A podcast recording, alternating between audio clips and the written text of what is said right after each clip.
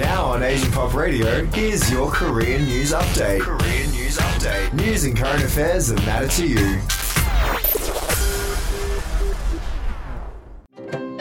I'm Chance Dorland with your Korean news update brought to you by Korea FM in association with the Korea Observer and Asian Pop Radio.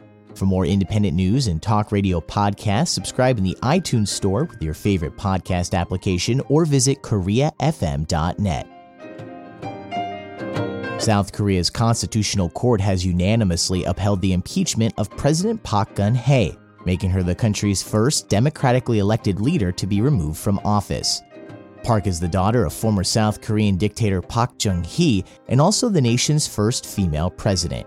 Yonhap reports the court's decision came after a 92 day leadership crisis and triggers an automatic presidential election to be held in 60 days. The ruling was announced live on television by the Constitutional Court's acting chief, who said the negative effects of the president's actions and their repercussions are grave, and the benefits to defending the Constitution by removing her from office are overwhelmingly large. Park was originally impeached by lawmakers on December 9th on charges of neglecting her duties during the 2014 Sewol ferry sinking that killed more than 300 people, including 250 high school students, and letting close friend Choi Soon-sil interfere in state affairs, including colluding with her to extort money from South Korean conglomerates. Judges of the court unanimously ruled to impeach Park, though did not rule in favor of all the charges against her, noting that the president's violations of the Constitution and the law amount to a betrayal of the people's trust and are grave actions that cannot be tolerated from the perspective of defending the Constitution. The former president's Liberty Korea party has reportedly apologized to the nation and accepted the court's decision that strips Park's immunity from criminal prosecution over the actions she took as South Korea's president.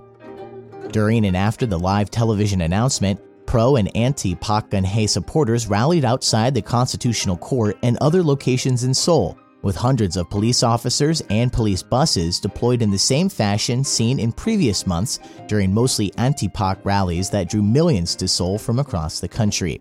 As of the time of this recording, South Korean police have reported two pro Park protesters have died from injuries sustained during demonstrations, with several others wounded. The Korea Expose reports that the ruling has opened a new chapter in South Korean political history, and for now, former conservative prosecutor Hwang Kyo-an will continue to occupy two positions as both acting president and prime minister. By March 20th, he must announce the date of a new presidential election that takes place within 60 days of the court's decision, with Hwang himself expected to declare his candidacy, with the caveat that he must resign from both positions at least 30 days before the vote. So far, main opposition Minju Party candidate Moon Jae-in is the favorite in the upcoming election, where the new president will begin a regular, one time only, five year term. The New York Times reports Moon Jae-in has said that a decade of applying sanctions on North Korea have failed to stop its nuclear weapons programs, noting that while sanctions are necessary, their goal should be to draw North Korea back to the negotiating table and that Park Geun-hye's decision to allow the deployment of the American Terminal High Altitude Area Defense, or THAAD, has pulled his country into the dangerous and growing rivalry between Washington and Beijing. Moon's main opposition, Minju Party, has called for the suspension of the system's deployment that started earlier this week, that has already led to trade, tourism, and political barriers between South Korea and China.